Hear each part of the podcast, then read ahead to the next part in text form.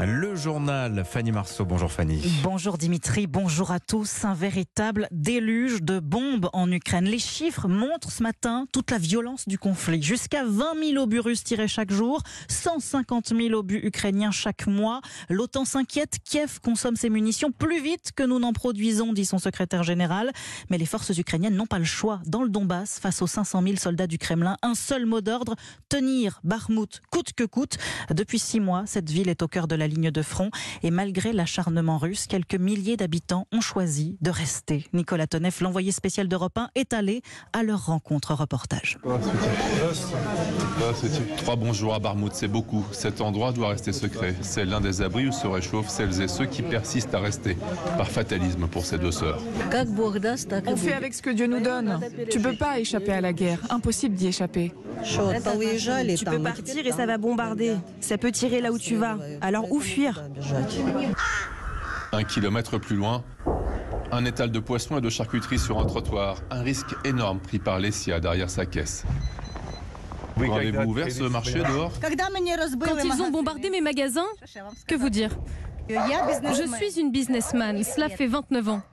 Le 2 février, les magasins ont brûlé, alors je travaille ici et je ne partirai pas. De quoi avoir peur Ma voiture a pris des roquettes et alors Nous sommes vivants, non Vous voulez des saucisses L'Ukraine est un paradis et on l'aime. Lessia, tellement bravache que même les militaires ont renoncé à la raisonner. À Barmouth, Nicolas Tonev, Europe 1. Retour en France à l'Assemblée nationale. L'article 2 de la réforme des retraites sur l'emploi des seniors a enfin été voté hier soir et l'horizon se dégage pour les autres mesures du texte. À la demande des syndicats et de la Première ministre, la gauche a accepté d'assouplir son obstruction en retirant un millier d'amendements sur les 16 000 qui ralentissaient l'examen de la réforme. Alexis de la Fontaine. Oui, nous étions dans une impasse, reconnaît un député socialiste. La stratégie qui visait à bloquer l'Assemblée nationale est devenue contre-productive pour la NUP, car les débats se concentraient finalement sur les dérapages de la France insoumise, une situation qui arrangeait plutôt la majorité présidentielle. Alors c'est un virage à 180 degrés dans la stratégie de la gauche.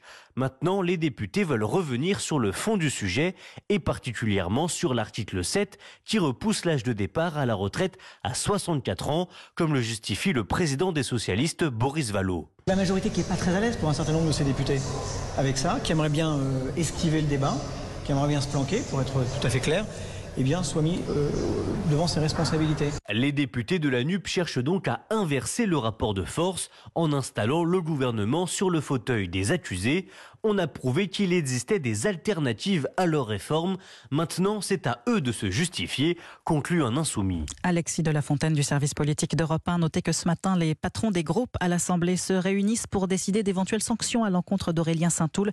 Hier, il a traité le ministre du Travail d'imposteur et d'assassin. 8h05, les médecins libéraux, de nouveau dans la rue, ils réclament le doublement du prix de la consultation de base de 25 à 50 euros. Dans leur viseur également la loi RIST, examinée au Sénat aujourd'hui, elle prévoit de permettre à certains infirmiers, kinés ou orthophonistes de pratiquer certains actes médicaux pour simplifier l'accès aux soins. On en reparlera dans le club de la presse européen à 8h40 et puis plus de 35 000 morts plus d'une semaine après les séismes qui ont ravagé des villes entières. Le bilan continue de s'alourdir en Turquie et en Syrie. Deux pays qui sont situés sur l'une des zones sismiques les plus à risque entre deux plaques tectoniques.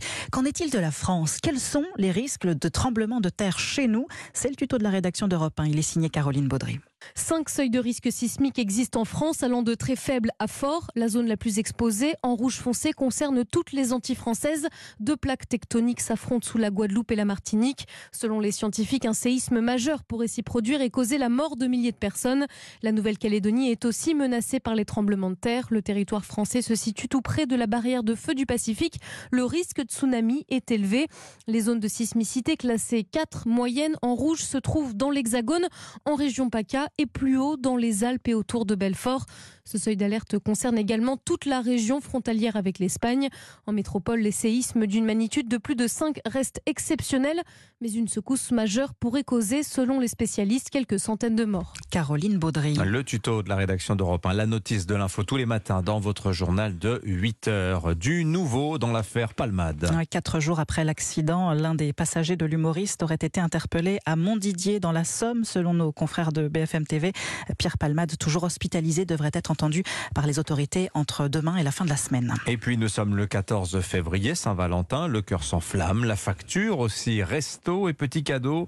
Les soirées galantes n'échappent pas à l'inflation. Selon un sondage du site Mythique, ces six derniers mois, plus d'un célibataire français sur trois a réduit son budget rencontre. Heureusement, on peut trouver l'amour sans se ruiner. Louise Salé nous emmène à la butte Montmartre devant le mur bleu des Je t'aime, lieu romantique et gratuit de la capitale. Montmartre, sous le soleil, rien de mieux pour se dire je t'aime, c'est ce que suggère cette façade bleue artistique au milieu d'un jardin.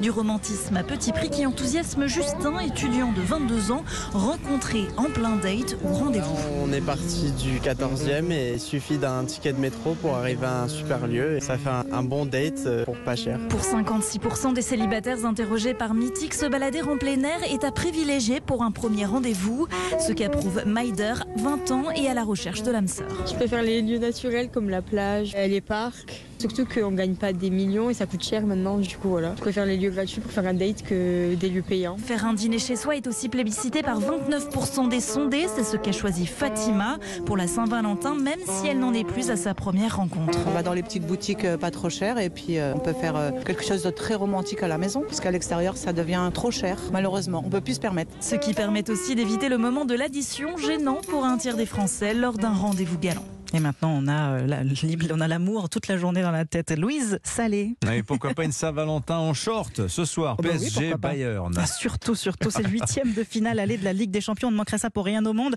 On l'attendait avec impatience et fébrilité car les Parisiens sont dans une mauvaise passe. Bonjour Dimitri Vernet. Bonjour Fanny, bonjour Dimitri. Alors face aux Parisiens, il y a l'ogre allemand qui lui en revanche est en pleine forme. Et eh oui Fanny, même si en janvier les Bavarois n'affichaient pas une grande sérénité, ils semblent avoir remonté la pente avec trois victoires sur leurs trois derniers matchs et pas moins de 11 buts marqués pour seulement 2 encaissés. C'est donc un véritable mur rouge hein, qui se dresse face aux Parisiens, mais qui n'est pas impénétrable, comme l'explique le joueur français Anthony Lozilla.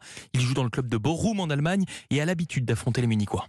C'est une équipe très solide qui est complète dans tous les domaines, même si euh, ils sont capables de faire quelques erreurs qui, je pense, contre comme le PG, euh, avec leurs armes offensives, euh, peuvent leur faire mal. C'est sur ce côté-là qu'il faut peut-être insister. Et surtout que les Parisiens comptent dans leur rang ce qu'il se fait de mieux en attaque. Messi, Neymar et Bappé. Et oui, l'attaquant français guérit de sa blessure plus rapidement que prévu est bien dans le groupe et il devrait au minimum jouer quelques minutes. À voir maintenant si cela suffira pour battre le cadre allemand, bourreau des Parisiens en finale de la Ligue des Champions 2020. Mmh. Dimitri Vernet, on leur souhaite la vie en rose hein, aux Parisiens, en rouge et bleu, au moins ça. Match à Trois Français côté bavarois aussi sur la pousse. Ah, Ou pas Mécano, Pavard, Coman, c'est du très très lourd. Oh là là là Et c'est à, suivre en direct et en intégralité dès 20h dans Europe 1 Sport. évidemment, vous avez raison de le rappeler. Merci beaucoup Fanny Marceau, votre journal. Merci beaucoup Dimitri.